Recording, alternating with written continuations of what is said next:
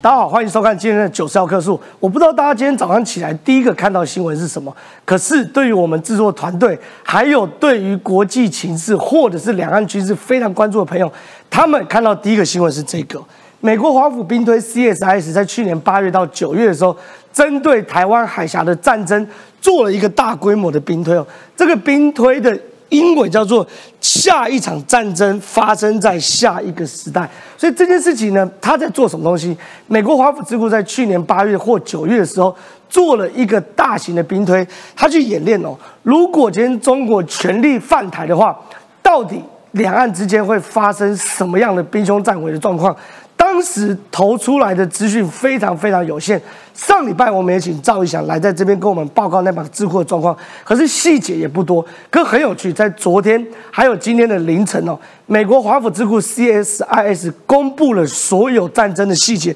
这个战争细节包含了日本会损失一百多架战机，损失二十六艘战舰，还有台湾会有三千五百人死伤，损失二十二艘巡防舰跟四艘驱逐舰。这等于是台湾现有所有的水面战力哦，还有美国人会损失两艘航空母舰，还有十到二十艘的大型水面战舰跟三千两百人阵亡，而中国在这场战争中，它会以失败告终。它失败的代价是多少？一百五十五架战机。一百三十八艘大型船舰，超过一万个人阵亡，所以这个过程你可以看到，光是从死伤人数就知道，这是非常非常惨烈的。可有趣的事情是，为什么去年八月、九月的兵队，在今天 CSIS 忽然大作？难道是要打击那些以美论者吗？还有更有趣的部分是，它其实设定了非常非常多情境，人助、天助、自助。简单讲，台湾要做到什么样的条件？我们才可以在美国跟日本帮助之下打赢中国，在这个兵推里面都有非常详细的论述。所以今天九十二棵树开场就跟大家来细细谈这场震惊整个全球军事界的 CSS 的兵推。到底细节有什么？这第一件事哦。另外一件事情很有趣啊，只要美国宣示出要放帮助台湾的时候，吴思怀一定会有他的角色。吴思怀在立法院提了一个中央政府总预算的提案表，这个提案表里面细节非常非常多。我先跟他谈，他说啊，中国大陆近期诸多报复行为都伤害农渔民啊，可是呢，蔡英文政府最近不断接待美国参众议员。看似反制中国新常态，实则虚张声势。国际来客再多，也无法粉饰美军军舰刻意与台海保持距离的事实。这很有趣。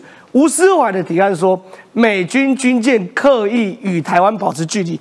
可是美国智库的推演告诉大家，美国军舰在这场台海战争中义无反顾损失两艘航空母舰跟十到二十艘大型水面战舰。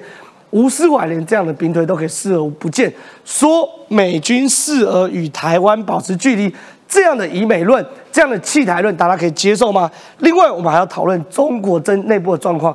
大家最近我们台湾在讨论什么？讨论台湾税收好多，超增四千多亿，大家要发钱，发六千块，还发一万块。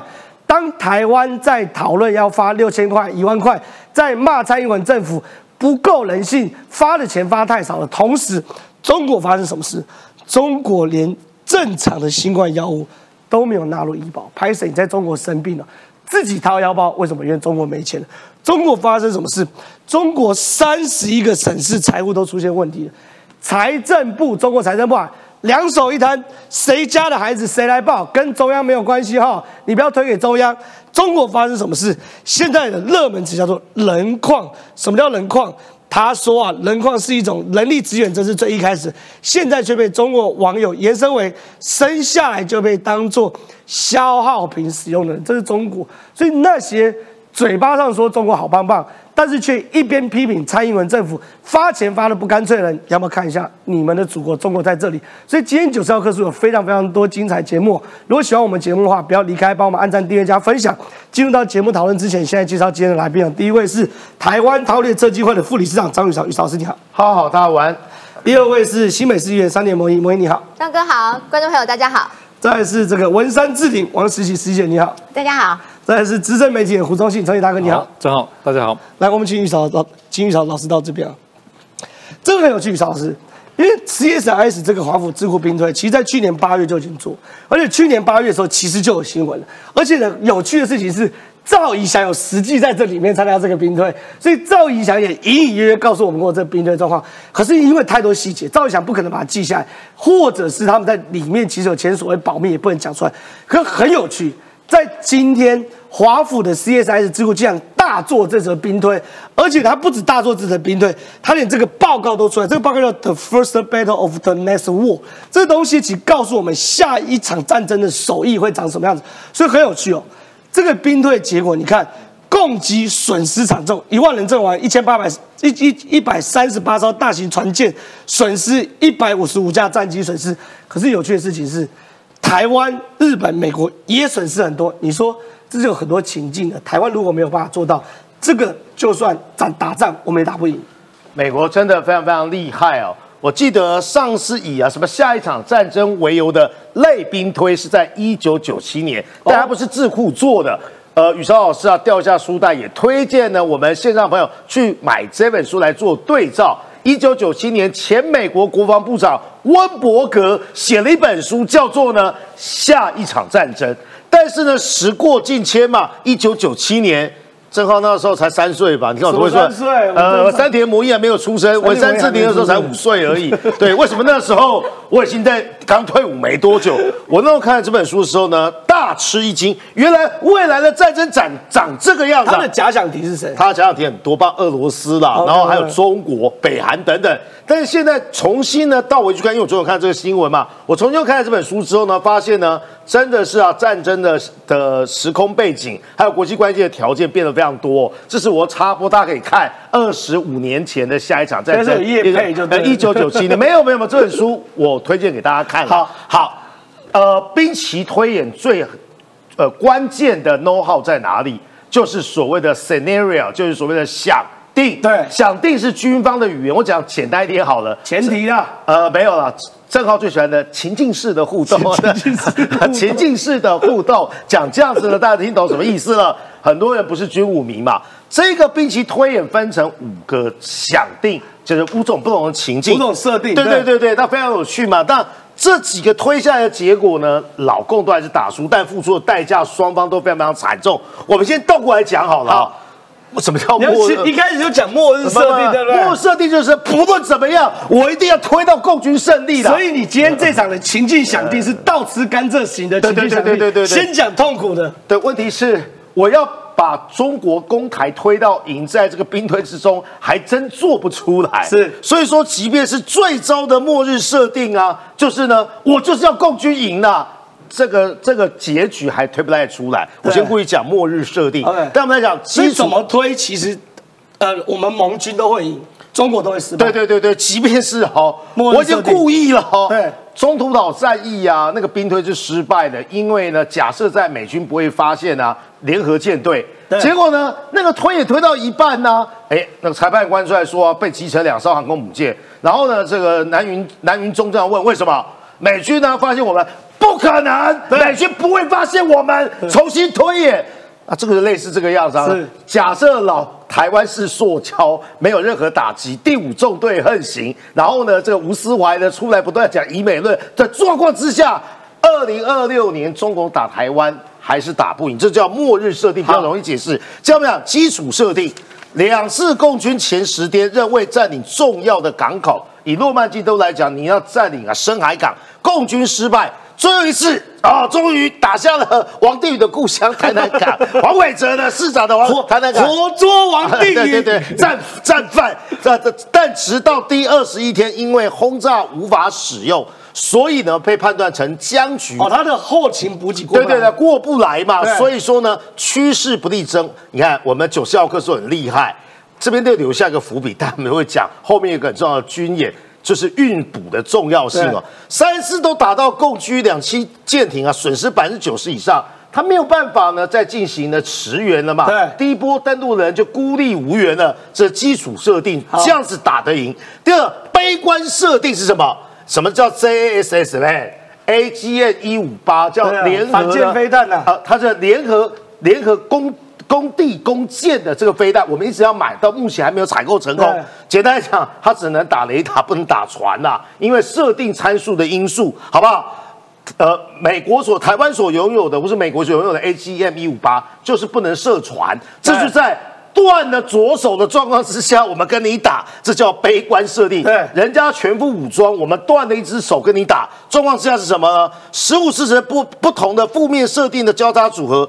共军虽然在这个设定之中一开始表现较佳，但是呢，没有最后达成夺台的结果。哦这是悲观设定最重要的武器呢，被断手断脚。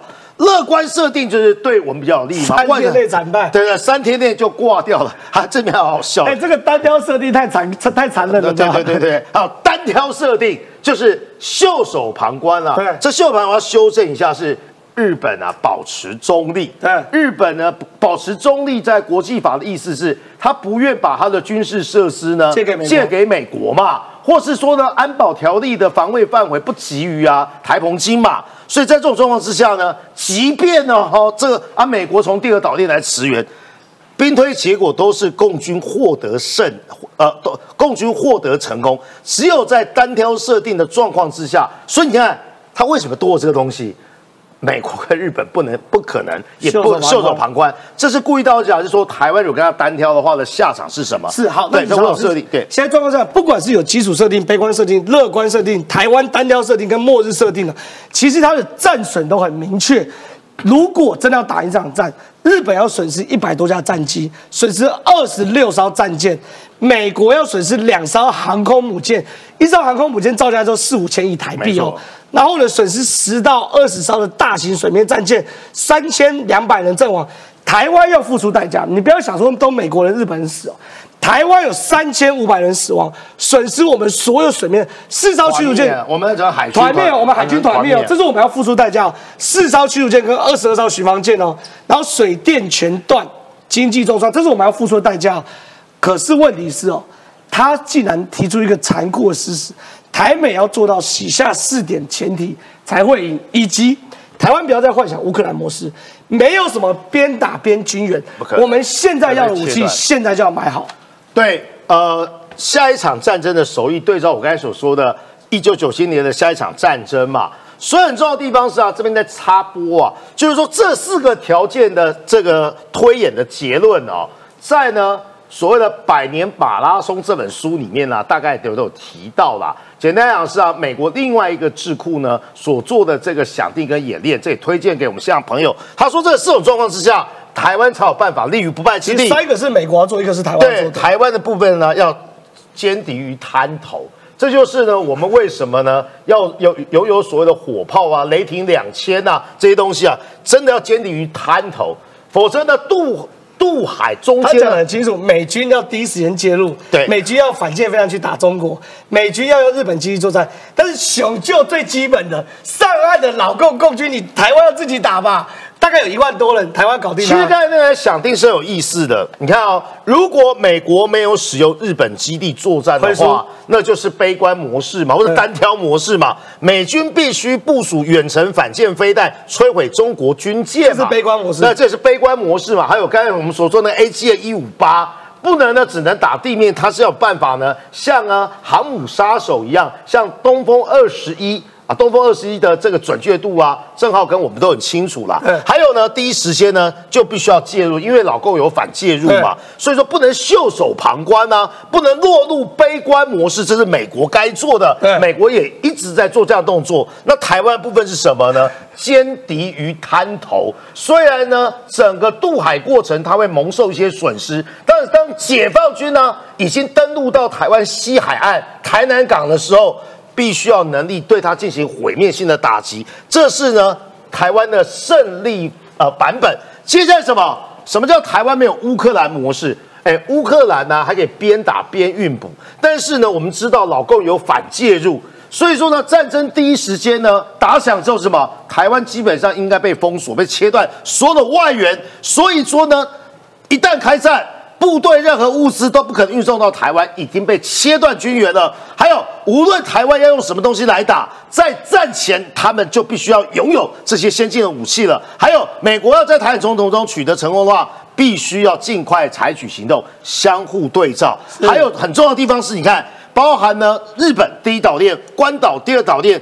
呃，抵御呢中国飞弹的袭击，因为第一时间一定会进行反介入的这种先发制人的攻击，有没有办法承受这种饱和攻击呢？对美国这一次的 CSS 的兵队来讲，甚为重要了。好，非常谢谢张老师。我现在想请问中信大哥，我觉得中信大哥，我想问你两个问题。第一个问题是怎么看这场 CSS 提出来的这个兵推？我认为这是美国很明确告诉中国，他愿意在这场战争中付出的代价。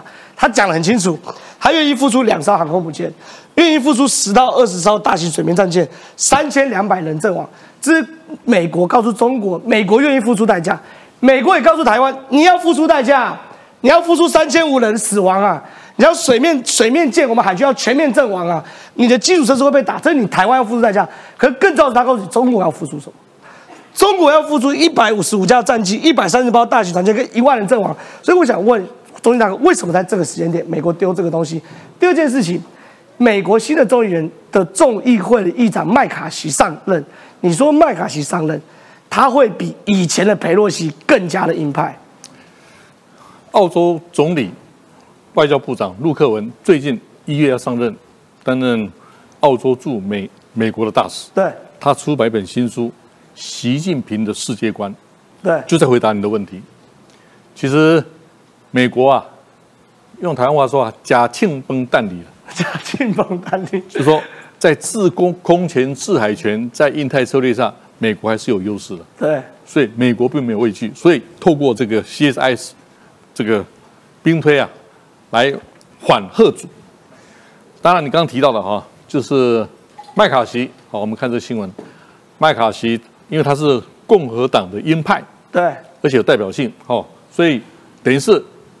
有没有突然一月九号，共军军机大量在台海越过台海中线？对，这所谓的抗议军演呐。对，哦，打小孩给美国看了。好，第二，麦卡锡呢，他成立一个中国问题特别委员会，两党的哦，要深化强化中美之间的科技战、贸易战。之前还不够反中，我要成立一个委员会来反中，所以中国必须反应。在台海有所反应哈，对，我来回答你的问题啊。习近平主席为什么态度那么强硬？他必须转移内部两个焦点啊：一，疫情失控啊，对，从来没有个国家把人命看得如此不值啊，对，甚至一月八号，呃，昨天、前天，中国的可以观光到，又要继三年前要开始输出。出去玩了。不是输出疫情啊，输出啊，哎，这很恐怖哎，对，就完全置人权、人道于不顾哎，所以疫情失控。第二，中国的经济趋缓嘛，大量的制造业甚至科技业转向，最主要东南亚两个国家，柬埔寨跟越南，对，所以越南的经济成长率今去年是百分之八，非常高。好，中共的合法性，它怎么建立？就是民族主义嘛，民族主义。现在最尖锐的不止新疆、西藏或内蒙古、香港，而是台湾，因为台湾就是中美两国的核心利益的冲突点，所以这为什么这个演习如此表表达出来？对，而且呢，最近中方是不断的在测试美方的反应了。一要测试美国真的会用武力保卫台湾吗？对，依照台湾关系法是要保卫啊。对，依照台湾关系法。二，让台湾的军方疲于奔命啊，给你消耗战，所以最近我们的空军机场也非常忙碌嘛，这一两天嘛，好。下一场我要特别强调哈，乌克兰没有乌克兰关系法，台湾有台湾关系法，这是美国国内法，里面强调不允许片面以武力解决台湾问题。对。二，提供军售给台湾，这是台湾两大的保障啊，我们要抓住这两条。习近平。他在内部有讲，二零二七年要在包括制海权、制空权要夺取台海嘛，他有一个计划嘛，二零二七年军委会议嘛，可能吗？现在是二零二三年了，即使二零二七年有那能力吗？也就是中共透过不断的跨越台海这个红线，对台湾事实上进行心理战；二，不断要测试这个红线，红线往台湾推。对，现在台海没有中线了，但是你不要忘了哦，几天前仍然有美国的军舰穿越台海，宣誓的意义非常重大。换作目前的纠葛状态，习近平只是不断的往台湾红线上推，但是我们自己心逃聊斋啊，嗯嗯，都唔惊，储备做红胎了，自己心里的强大也是非常重要的。对，好，非常谢谢中军大哥。那我想问一下慈禧姐哦，很有趣，你看我我们刚刚已经聊过，我觉得这是美军画出他的红线，他已经告诉台湾人，美国人会帮台湾打这场战，台湾要付出代价。可是偏偏吴思怀在这时候又提案，吴思怀永远可以跟大家不一样，他永远可以变成国民党的副资产，变国民党包袱。这是一百一十二年度中央政府总预算案公务预算部分的提案表。提案表呢，提案人是吴思怀啊，内容说什么？中国大陆啊，近期诸多报复行动，伤害农渔民、中小企业生计，小三通被政治疫情中断，台人在海外遭两岸集团贩卖，他到底讲什么东西啊？求助无门。然后呢，政府不断接待美国参众议员，看似反制中国新常态，实则虚张声势。国际来客再多，也无法粉饰美军基建刻意与台海保持距离的事实。这个我真要把他脸打爆。刚刚我们来讲了多少美国军美国军舰飞机要为台湾牺牲多少？他还讲说刻意保持距离哦。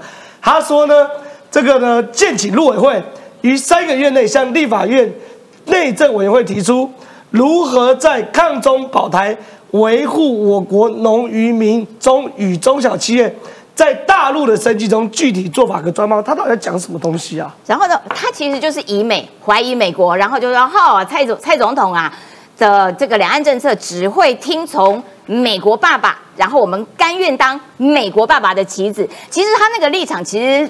呃你，说吴思婉是侯友宜文胆是不是？对，我觉得他们两个应该共用一个文档，然后才会讲啊，不要做强国的棋子，而那个强国就叫做美国爸爸，他们的立场是这个样子。那至于吴思怀为什么一直都会有这样的表现，我告诉你，待会解答。因为立陶宛的国会议员告诉你答案。好，不过我们要先从这两天这个呃中共突然间说，哎，我们要军演了，然后他那个军演不是这边在。呃，突破海峡中线，然后西南然后哎又跑到我们的这个 ADIZ，就是两边其实都在加压我们台湾的防呃制空的这样子的一个能力哈。对好，那为什么突然间他们要干这种事情呢？呃，专家就说其实有几个原因啦，其中呢包括了因为日本最近修订了新的安保，然后第二个是说。哎，不对哦，怎么有这么多的国家的国会议员呐、甚至还有官员呐、哇，三天两头，每天都在往台湾飞。这件事情对于中国来说是莫大的羞辱，还甚至包括了韩国，而且韩国的那个国会议长哦，还是回去了之后。六天之后，中国才赫然发现，啊，国会议长有去，因为我们外交部才公布他的名字嘛低，调来台，对，低调来台。结果呢，中国大暴怒，整个飞天的气炸了，然后就说。气死我了！你们韩国的议员竟然给我窜访台湾，窜访对，用窜访，然后就韩国人是被你当小孩吗？韩国人被你骂窜访，他会很爽吗？没有，他直接给你反呛回去说：“哎，那你中国驻韩的大使，你过来，你过来，你过来，一顿，对你给我道歉，你给我道歉，我没有这样子被你骂当三岁小孩子在骂的。好，那也因为陆陆续续有非常多的国家的国会议员，甚至即将有德国的官员要来台哎，湾麦。卡锡说他也要来台湾呢。对，就就是你刚刚，哇，台湾真的外哎，交部裴洛西是卸任前来台湾，中国都已是经都已经控了大对都已经失控，而且麦卡锡是刚上任呢，而且裴洛西来台的时候，其实中国的那个军演啊，整个围岛啦，然后这些施加的压力其实是超级大的。对可是这些其他国家的国会议员有因为中国的施压而感到害怕吗？没有有哎、反而是越来越多。所以最近。即将有德国的官员要来，然后呢，昨天是立陶宛的对国会议员来。好，那这个国会呃立陶宛的国会议员来呢，他们这个访问团代表就说，其实他们也在国内碰到跟台湾类似的状况，在立陶宛内部也有一些亲俄的亲俄就是亲中，就是亲俄跟对，就是立陶宛的吴思怀，就是哎，也有一些这些亲俄的人士、国会议员同事们，然后也对他们冷嘲热讽，然后就就骂他们说怎么怎么会怎么可以去台湾啦、等等的。然后呢，所以这个访问代表团里面的这个代表就说。你看，他说遭到部分亲俄人士的质疑，然后呢，他就要郑重的告诉这个世界，告诉大家说，其实台湾跟立陶宛一样，因为我们面对的就是一个共产主义的集权国家，所以我们跟台湾有太多的相似的地点，而我们可以跟台湾一起交换交流意见的很多啊，包括了像是网络的安全呐、打击假资讯呐、全球的安全合作啦等等，这些就是我们要这个找出跟我们站在同一阵线的朋友，这就是最大的目的啊。好，他其中讲了一段话，他说。请记住，谁是我们的战略伙伴，谁是我们国家安全的威胁。这句话其实完全适用于台湾。然后他这这段话我打勾勾，这段话很好笑。哎呀，国会有些同事啊，能力好烂哦，他不会说英文呐、然后所以他们没有办法被人家邀请到其他地方担任国际等级专家或对我们国家利益的这些重要的地区。他们这种人哦，只会酸言酸语。胡乱质疑的心态，哎，就嫉妒而已啦。所以我祝福那些共产主义的崇拜者，赶快投向俄罗斯的怀抱，而且不要再回来。哎，吴思怀说你呢，人家立陶宛国会议员讲的是立陶宛内部的这些立陶宛的国会议员的事情，其实是说给你吴思怀听，所以你还要提这种案子吗？你还要借着总预算的审查案提出这种？以美，然后不信赖美国的这些案子吗？然后呢，贬低自己来帮中国画虾吗？然后说我们是接待这些国外的访宾是虚张声势？哎，国际上面的朋友愿意在压力之下来访来访台湾，跟台湾交朋友，形成一个战略联盟这样子的关系。存在的时候，然后你说：“哎呀，什么朋友啊？不要不要跟他交朋友，我们要跟中国交朋友。”你就是真正破坏台湾安全、国家安全的这个这个指标性人物，而且这种人还不断的三不五时的就会透过发言，就会透过行动，就会透过提案来提醒大家：各位一票都不可以投给国民党，因为国民党里面就是在滋养这样子的言论，国民党里面就是这样子的立场。他会让这样子立场的人担任他们的不分区的立委，所以其实吴思怀的存在，我觉得是有正你现在。还没有呸，观众已经很失望了。好啦，我就是要呸 你吴思怀啦！吴思怀，你的存在其实是有意义的，就是不断的提醒大家，千万一票都不可以投给国民党。哎，你一呸多两百，啊一呸多马上200吗多两百，就跟你早点赔，我们就不会苦苦是称赞是是以后五千人左右。以后我先呸再先呸，先说。呸，先呸，先呸。哎，曹老师怎么看呢、吴思伟这种人是不是完全不错过任何一个向中国表忠的机会啊？其实很简单嘛，刚才我们讲兵棋推演的那些条件嘛对，谁要消灭他？吴思怀要消灭他嘛。简单的就是切断那我们要不要美国对吧先？消灭吴思怀？然后不分区要看国民党怎么处理，我是觉得莫名其妙嘛。刚才解释了半天，吴思怀啊要把兵推的乐观的条件呢，自己搞成成为呢末日条件嘛哦，这样你听懂了吗？哦哦，本来基础设定双方旗鼓相当。哦，乐观条件或悲观条件呢，只是因为呢反舰飞弹不能打所以，所以这个末日条件后面末日条件跟单挑条件呢，就是吴思怀要的只。要加个吴思怀一定要兵推到对中国对对对，胜利。第二个，然后那个那个单挑条单挑设定跟单挑情境，我们不是讲过吗？美国对台湾这心嘛，日本觉得你们在干什么？为什么国会议员呢，基本上心不支持民主阵营，然后呢都倒到呢这个呢中国去，然后偏偏不断的发出呢呃以美论呢、以日论啊。所以我的结论很简单呢、我不用呸了。这吴思怀的居心啊，从这一章呢想定之中呢，基本上包藏祸心很明显的、好，了解了解。原来我我我终于被宇潮老师这个一讲，我这个茅塞顿开。原来这不是单挑设定，是吴思怀设定。完蛋了，完蛋！我们如果这个这个国防部长啊，我们国军内再多几个吴思怀的话，真的会变单挑设定，真的卖脑。那接下来我想问一下魔一哦，现在非常非常多，就包含吴思怀嘛，一副讲的祖国好棒棒，台湾给中国统一就是台湾就发达了，台湾就繁荣了，等等等等。可你说你现在看到中国状况，中国惨的不得了，连药都没办法自己买。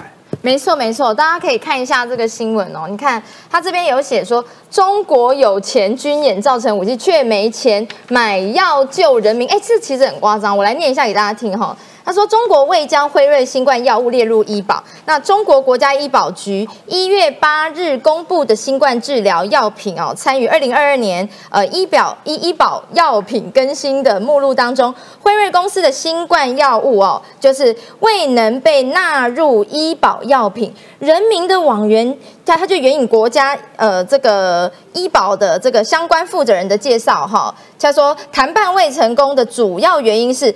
报价过高，吓死人！报价还有怕价钱高的哦。中国不是就是怎么样都会买单的人，对呀，怎么会报价过高？买不起他会出征我，太奇怪了，百思不得其解。再他说，医保支付价格从两千三一盒下降到一八一千八百九十元一盒哦。如果可由医保报销的呃这个最高的额度，患者最低自付是一百八十九元一盒哦。你看。差到多少？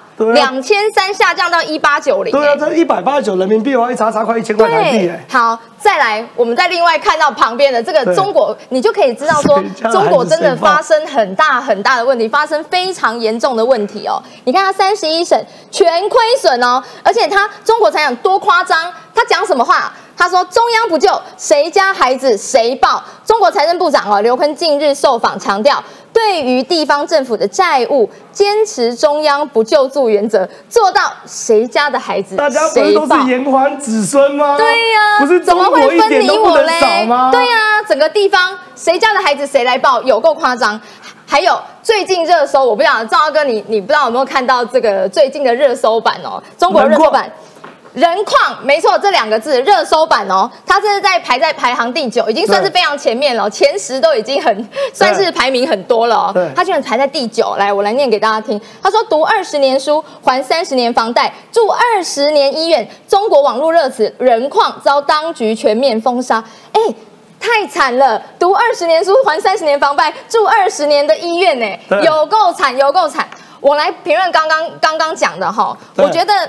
我觉得是这样子啦，哈，这个辉瑞新新冠的这个药物哦，哈，在这次国家就是他们国家医保的谈判开启之前，其实它辉瑞的那个药物已经价格从两千三降到刚刚我们讲的是一千八百九十对。一盒嘛，对不对？但是也有中国媒体指出，相比其他的国家来采购的话。在中国的市场的售价其实并不高哦，因为它市场大，它可以谈到比较好的价格。对，没错，因为它人多嘛，市场大嘛，所以它这个价格来讲真的并不高。而且根据这个财经报道，他说美国对于采购每盒就是呃，美国是五百二十九美元，那台湾、香港采购是七百块美元呢，好贵哦。对呀，真的很贵耶，是真的很贵两万多块一盒。对，所以中国其实买差不多一万多块一盒，没错，然后便宜很多。欧洲、德国、奥地利的是每盒，我印象中是五百美五百美元，一万五千五百欧元，sorry，五百欧元，两万块对对对，所以它是它这个是算一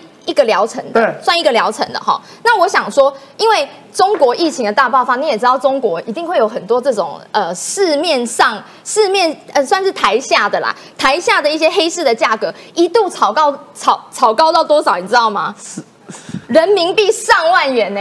是不是很夸张？对，有够夸张。可是你看，可是中国政府却却这样子，他觉得他觉得他没有办法负担这些，他也不想要去给你负担这些。国家吗？对，他不想要负担呢。哎，你人民这么多，你不想要负担，你中国又不缺钱，谁教了孩子谁对呀，对。而且我觉得这个药物是治疗用的啦，所以不是预防用，大家需求的状况都不一样，所以可见你看中国疫苗的效果，讲到疫苗效就是没有效果嘛。可是反过来说，你看中国那么差。台湾哎，税收多到有四千八百亿，还可以退税。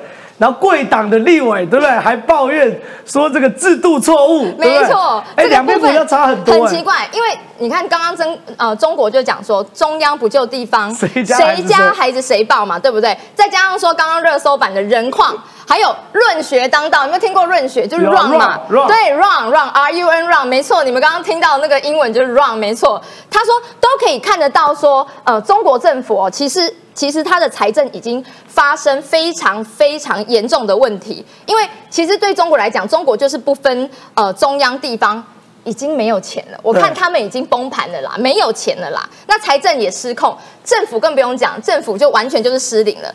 我我记得哈，我们在几年前，呃，中国经济经济还是全球瞩目的焦点哦。大家不是就讲，还有好几个财财经专家啦，哈，或是什么什么呃科技业的那个执行长啦，都说绝对要投资中国啦，中国最有钱啦，跟中国哈靠拢，绝对是。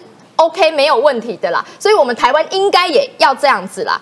结果嘞，全世界的热钱都投入了，搞什么呃什么金砖金砖四国啦，甚至我们台湾的蓝营哦，还嘲讽说哦，民进党的那个执政团队哦，执政不如人，还要要求民进党的政府要多学着点。哎，现在看到这样子已经崩盘了，你还要叫 叫人家多学着点，不是很夸张吗？所以你看，为什么才不到两三年的时间？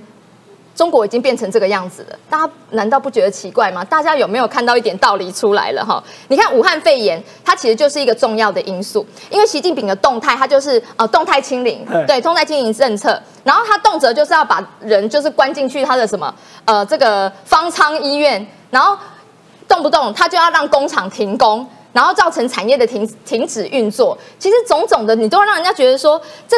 经济就是自然走到死亡啊，所以这也难怪你中国面临面临到这样子的问题，你也只能双手一摊，啊，就是谁家的孩子谁抱啊，对不对？那我觉得啦，就是说，嗯，习近平在失，就是他失败的呃经济政策的原因，就是因为他不相信自由经济，对，对他就会觉得他讲的就是对，独裁嘛，对不对？那二零二零年之后，他又加强推动这叫做呃国进民退的呃。这件事情，意思就是说，国气进，那名气就退，让阿里巴巴还有腾讯等所有这个资讯，没错，让电商企业被迫共同富裕这件事情，所以他就没有办法让后续的这些经济继续再自由的发展嘛。所以呃，近年来推动很多中国经济的发展，火车头就一下子就是变成说，呃，变成。没有轮子的三轮车，你真的是否认呐！就 本来是火车头啦，现在变成三轮车了啦，所以经济就失败，政府就没有钱啦。你看企业的钱全部收完了，就跟地方的政府要收钱，那地方的政府也收完了，你就是跟人民收嘛。所以这真的就是中国人真的是非常悲惨的地方，所以这也难怪网友就嘲讽啦，说人矿读二十年书，还三十年房贷，住二十年医院，对不对？你一生下来，你就是不断的被剥削，物尽其用。好像你在讲我的感觉。不是，读二十年书还三十年房贷。没有，你只有听过，你只有听过动物啊，可能就是比如说在做什么毛衣啊，然后被被煮来做成，你没有听过人被这样子对待耶。对对对，真的非常非常夸张，所以这也难怪中国人就说啊，人矿人矿人就是跟矿物一样，就是被拿来利用的，没钱就被拿来用，然后这个真的就是。最悲惨的韭菜人生。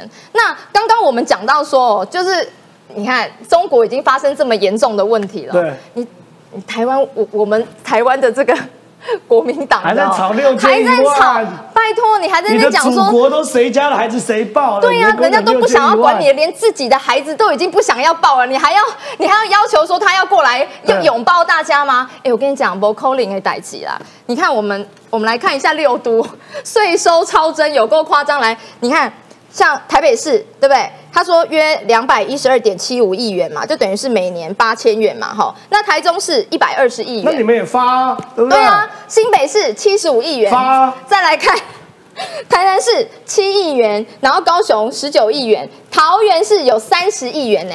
哎，台湾去年税收四千五百亿。是因为政府的防疫跟经济政策都还不错，我觉得这个大家要就是谨慎的要来思考一下这件事情。这是因为全体人民，我们台湾人民共同努力的成果，所以达达成了这个呃全民的这个税，就是呃全体全民的所得一直在增加嘛。所以我觉得税收不减反增，最后它的幅度是呃大幅的超过预期的。对，所以你怎么国民党的就是立委，你怎么现在？还是在那边吵，甚至是支持者，你还在那边吵说，你就赶快发现金，赶快发现金啊！那我我是在想说，吼，像台积电、海就是海运等呃这个营收其实都都是比预期的对都还要再好的，所以我觉得主要的税收来源是来自于这里。对那这个不是政府抢了你的钱，而是说你的税收就是已经比预期的还要再高了嘛，哈。那我觉得，嗯，如果超收之后要呃还给人民，那那短收有没有还要再跟人民要？如果你这样反过来看嘛，正面正面反面你都要看嘛，你就是推回来说，你你如果你短收，你要不要跟人民要？你不可能跟人民要啊，对不对？那截，至今年为止，我先问一下周信大哥，好好好周信大哥，我想问一下你，就说，因为我们其实很难得看到中国讲这种谁家的孩子谁抱这种话。第一，他他他的新闻有两个概念啊，第一个是三十一个省市全部亏损，哎，这很可怕、包含广东省那种富的省，对不对？北京的，对吧？河北的，对不对？广东的、福建就那种富的省，包含江苏省，全部都亏损，无一例外，它不是内陆穷省。第二个，哎，讲主权的时候就说一点也不能少，分钱的时候就跟我讲是别人家的孩子。中国内部到底发生什么事情啊？我上一节讲嘛，疫情失控，经济虚反两大因素，对习近平必须面对哈。对，我有朋友在亲戚在美国，美国的超市连普拉腾都买不到，哦，为什么？被中国人买走。你讲对，就是他亲戚买了寄到中国去啊，对有点像台湾一样磁吸效应哈。好，最近台商都回台湾探亲了哈。对这一次台商回来啊，能把带的家当都尽量带，比如说商务舱四十五公斤，都尽量挤满、塞满珍珠宝贝塞满回来。哦，要润了。为什么？没有信心信心了、你可以问你所认识台商，对。为什么？在中国大陆赚的钱呢、拿不出来？对。然后呢，中国经济疲软，不知道怎么办，所以对。能拿多少算多少，这个现象哦。好，最恐怖的是哦，这个因为这个白纸革命，那中共自己害怕了嘛，干脆大解封，而且不止如此，大解封还对全世界开放。一月八号，中国人都可以到全世界旅游，啊，全世界超来蛋了。对啊，哎，你看日本也怕，要要 PCR，南韩也怕，美国也怕意大利也怕，欧洲所有都怕，怕大家都怕。哦，为什么呢？等于是新冠疫情二点零版又来了，重新来了。哎，这次不是狼来，真的狼，真的狼来了啊，那才恐怖啊！对大家已经忍受三年，你要再是不是再一次三年呢？哎，这是很恐怖的事，这是噩梦噩梦哎。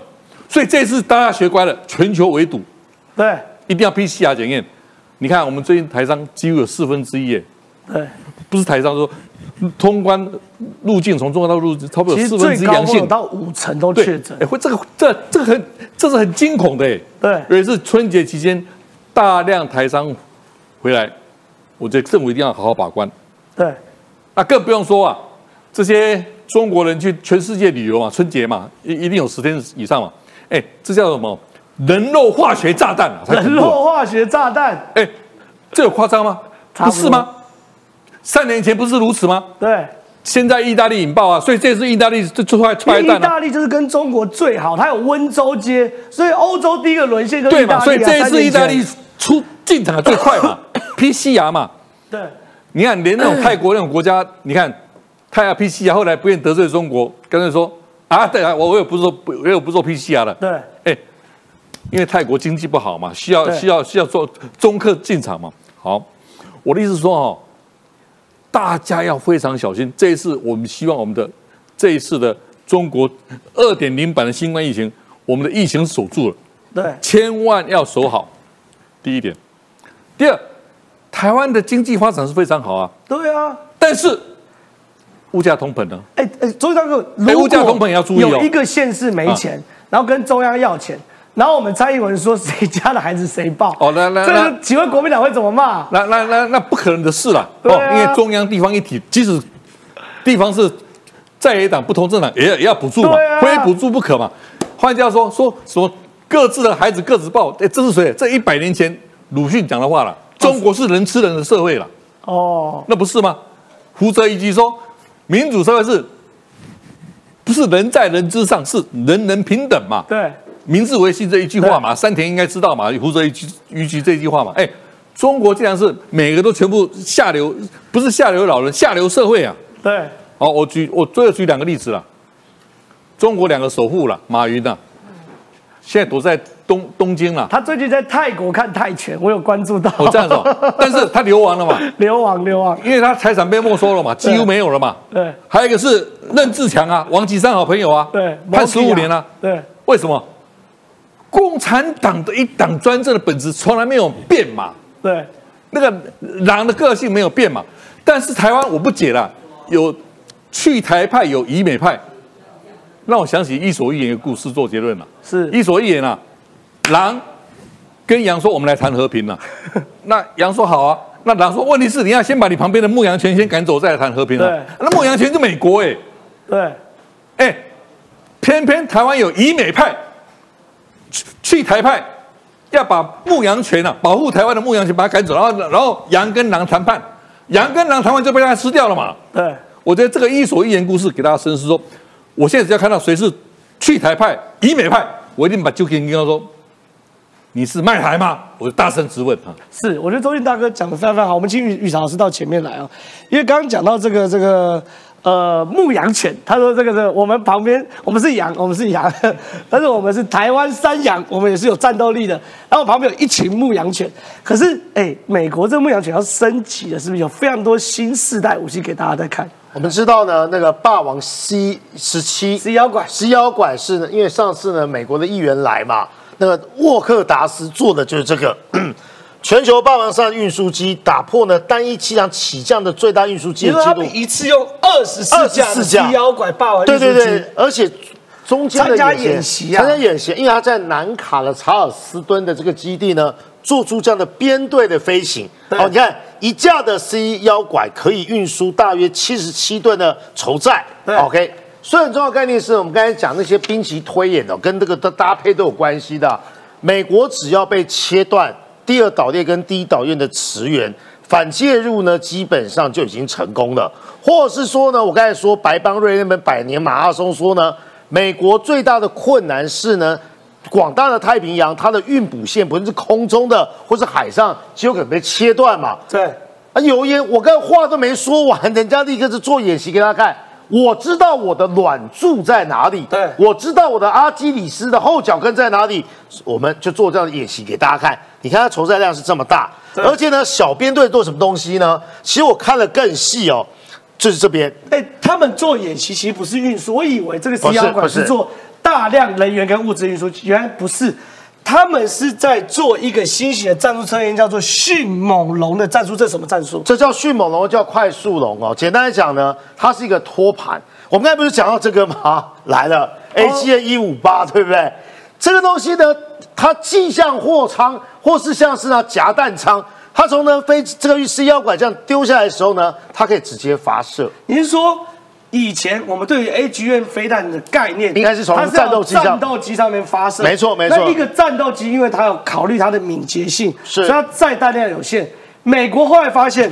AGN 一五八里面太聪明了，它非常会自己找目标，对。我根本不需要发射器，也不需要瞄准，所以我干脆从 C 妖拐上面一次丢一大堆，我丢下来这些飞弹自己去找目标就 OK。ACM 一五八射程一百二十到一百五十公里，对就有人想说，哎呀，这中国的居民就说这个实验好愚蠢哦，对不对？在它还没有到达我们舰队的上空呢，就把它击落。开玩笑，人家是在一百五十公里之外，对而且呢，一丢下来，本来很多人以为说这个迅猛龙或是呢这快速龙呢的这个夹舱呢是一种运补，是它有两种功能，它就是类似一般的运补，但是它可以在空中在降落伞，你你可以发现它丢下来是这样的一个对载台嘛，对但这个载台呢，在还没有降落或是在适合发射的高度过程之中呢，就直接可以把 A J 一五八直接射出去了。对对，这个对老公来讲是冷不防，因为呢，既有战术的这个攻击机，或是呢有战斗机，也有 C 幺拐这样的运输机呢，来构成什么？不能让他落入看吴思怀的悲观模式或者单挑模式嘛。所以呢，本来 C 幺馆是在做运补的，结果现在可以运炸对弹，对，因为它它炸弹它去找目标即将。取代 C 幺三栋大力士嘛。对因为国军现阶段的运补的那个最重要的运输机是 C 幺三栋，但是原来他们这四人一组所做的演练是在做这样子的载台试射。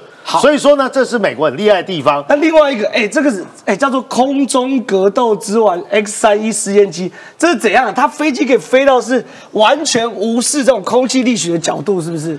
我想到苏凯系列的战斗机啊，有一个最大的特色，它可以做出落叶飘、毒蛇行动、毒蛇姿态，飞机这样飞，对不对？然后可以用空中呢，这违反空气空中立足的方式呢，这样子的前进。它的头是机身是往上抬的，空气阻力最大嘛，对不对？对。可是呢，为什么要做这个奇怪的动作？除了炫耀它的性能之外，我有公狗腰，不是啊？那是李正浩，他可以做出这样的动作之外，是吧？他会拥有呢最佳的攻角跟战斗的视角，对，他会做这样的性能嘛？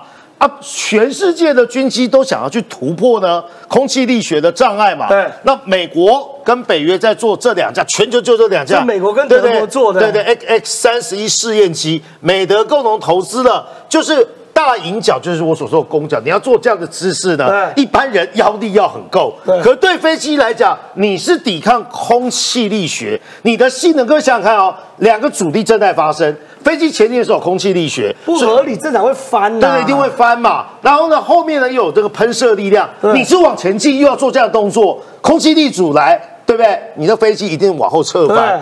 但是呢，你会取得了最佳攻击的仰角，所以我们所说的叫做呢大引角范围，好的这这个战战术的机动性。所以说你可以做，不是只有美国在做。我刚才讲过，是说俄罗斯的苏凯系列不断在做这样的一个。试验在国际的飞行展之中，大家去 Google 这影片都可以找得到啦。苏凯三十一都在做这样的动作，所以呢，哎，你看，因为它拥有绝佳的动力系统。拍谁刚才有说公狗要，很多人在偷笑。是的，它为什么会做？因为它有通用电气的这个涡轮的喷射发动机，这个发这个发动机呢，机尾喷口处安装有三片的。推力导向片可使得飞机在上下左右的向上的控制力呢更加简单来讲，它不是只有这些，对，它还有其他地方。对对对。所以你要做这样的动作，我刚才说过，如果你的飞机的动力都是从后面，那你要往前做这样动作的话，极有可能会翻车。达到七十度的迎角，哎，这已经啊比呢那个我刚才说的毒蛇姿态啊，毒蛇姿态大概只有呢六十度最多，但它已经突破了到七十度，这代表。美国下一代战机各个腰力都很好，可以取得最佳的战术攻击位置啊。所以说呢，引脚完成一次绕速度的矢量呢，你看这真的非常专业。还好呢，刚才上节目之前呢，跟这个理工男李胜浩讨论了一下，再加上呢，我过去对于飞机的基本认识哦，你就会了解啊。这样的实验的难度非常高，但是美国为什么要做刚才的 C 幺洞的这样的演习？为什么要做这样的研发跟演练？为什么？唯有口袋深呐，还有拳头硬呐，才是维持和平或者是呢保持战力最佳的做法了。是非常谢谢于超老师。那我想问一下史基姐，我们刚刚谈了嘛，美国做非常非常多新的这个科技啊。这新的科技，其他要做什么？他知道跟中国比人多比不赢，他跟知道跟中国比这个谁流血流的多比不赢。美国人没有要流血，能不流流血就流血。他其实主要就是要靠这个所谓科技赢。可在科技赢的时候，中美国同时释放出非常多新科技给台湾，可是台湾能不能信呐？对，台湾能不能信啊？鉴宝署三人被控窃各资十三年。而且呢，是来自于国家情报工作。你卖给大便集团就算了，你是卖给对，就是看到这种新闻的时候，你就会让人觉得你长叹一口气，就觉得天哪，我们台湾人是要有多辛苦？就是我们对面有中国，然后我们内部的内贼也多的不像话。那这个新闻是说，鉴宝署呢被被同事举报说，哎。可能有人呢用自己的权限，然后呢就进入了我们的鉴宝系统里面去看资料，然后这些资料呢不知呃不知道看了谁的资料，以及不知道把这些资料弄到哪边去。所有高官还有家人的生理资讯都给中国。对，那那因为这个是个个资，所以你不可以去偷取。好啦，结果他们一偷偷了。十三年，从二零零九年一直偷到二零二二年。而是科长哎。对，而且有一个是已经退休的主秘，主秘对，高不高阶？超高阶。好，一个是主秘，然后是现职的科长以及现职的一个职员。他们三个人呢涉嫌就偷了这个鉴宝的资料，结果本来是本来哈是用刑法泄露或交付国防以外机密罪侦办，结果噔噔到了左，他们就被约谈了嘛。对约谈了之后被改一违反国家情报工作法，然后十万交保，这个这个科长，然后就是哎，为什么本来是交付国防以外机密，变成了违反国家情报工作法？噔噔，原来他偷查的鉴宝资料，被害人当中包含了警察、调查官、移民署官员这些国家安全情报的重要人士。哎，这很离谱哎，这是目前已经查到的哦。那还有没有更多？因为十三年嘛，他是不是偷了更多？是赖清德看过什么病？赖清德的家人看过什么病？因为这些资料，其实第一，保险公司最有兴趣，因为他你要投保的时候，保险公司就掌握的一清二楚。第二就是说，对于你的身体的状况、你的喜好、你常常去哪一家诊所拿药，你拿的是什么药，这些内部的资料，如果你拿给这个敌敌方敌营人士老共的话，老共就掌握我们所有情报官员的这些内部哎，机密资料、首哎领的身体健身康体是国家机密是国家安全大便对。都要打包带走的，哎 对，那所以在这尿种尿也要打包带走的，哎 对金正恩也是，真的也是啊。对，然后所以他们就偷了这些资料，你根本无法，就是目前还在调查中对。所以他们有没有查到更高阶的？有没有查到国安部门的？呃，国安会的国安局的等等的？我觉得这件事情太可怕了。然后也就是说，为什么呃美国常常会觉得说啊，让我卖一些武器给台湾，我不知道你台湾会不会有讯息到中国去。我告诉你，其实不止武器，连鉴宝资料都有内贼，所以其实看了就觉得很很很生气、很愤怒。所以有没有什么样子的机制修法？就如果是泄这种密的，然后这种科技的犯罪，然后用自己的职权的话，全部给我加重刑罚，全部加重二分之一或三分之二或者百分之百，太可恶了。就是说，你怎么可以因为自己的工作权限，我可以解开这个锁？哎，我可以偷看到你的这样。十三年来，你你你你为什么有这种癖好？可见你一定是有有用处嘛。你把这些偷来的东西，你掌握到的资讯，你给谁了？你给谁？你给谁是一件很重要的事。如果你只是啊，这个啊，我卖给诈骗集团呐，啊，诈骗集团一个人头算我多少钱呐、算了啦，我已经习惯了。然后，如如果是卖给保险公司的话，啊，一个一个多少钱？如果你是卖给中国呢？我呸！你们这些内贼全部抓起来关，关到死。好，某毅刚刚讲这个，你觉得很扯对？因为刚刚很多网友留言说抓了十三年真的很扯。我跟你讲，更扯的网友，某毅来给他评一下。他说啊，有人民众在金门机场的候机室看到飘书协会和交通部合作的书，那书呢有封面有 QR code，结果他就说扫看看这 QR code 是什么，一扫是中国大陆的线上博弈网站。说可能有两百万本书已经被中国大陆线上博弈网站渗透，这怎样？哎、这真的超夸张的哎！我真的觉得这个，我真的想都没有哎、想过。中国对我们渗透是无所不在。没错，你这样就可以知道说台湾受到中国的资讯网络攻击有到底有多么严重。不仅是刚刚我们实习姐、佩姐讲的那种夸张的程度，哎，连这种啊，博弈网站流传两百万册。书它都是 QR code 就遭害哦！你看，他说借书差点遭照片，而且民众在金门机场候机室看到飘书协会和交通部合作，提供免费书籍让民众借阅，结果书封面上面哦贴那个 QR code，跳出来网址居然是什么？却连上了中国大陆的线上博弈网，哎，什么东西、啊？太夸张了！你那个 QR code 大家应该都会扫嘛，哈，对不对？加好友啦，还是什么？但是你这一次扫到那个 QR code，居然去连上了中国的，老子有钱。对，真的是太夸张了，而且。而且飘书计划它已经进行了八年了，不晓得在哪一年就开始了、都没有人去验查验过，是不是、啊？而且你看，真的很，我相信飘书应该很多，无论是小朋友啦，还是说大人啦，多少有时候在停车场那边，我看也有很多飘书，看一看对，都会看一下。那你多少你也想要扫一下那个 QR code，因为现在资讯那么发达嘛，对对不对？都会想说，哎，扫一下，看一下，玩一下，里面到底是什么东西。结果真的借书的民众。他一一扫了之后，扫完之后说，哎，真的是赌博网站呢，赌博网站真的很离谱，怎么会是赌博网站？好扯哦！你看没有注意到的人都不知道，但是你有注意到，你却发现，你看我们已经不晓得何止是被害，网络攻击有多严重。我觉得，嗯。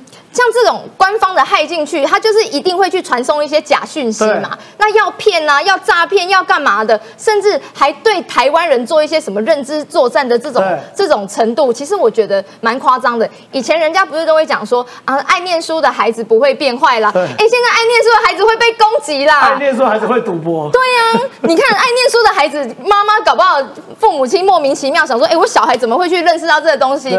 结果你就是被中国攻击呀，认知作战的。攻击呀！我觉得我我我实在觉得说政府应该要好好为这件事情哦来做一个这个应应的做法。我相信有很多像是这个国内像是沈博阳老师，会不会小孩子发现书中自有黄金屋？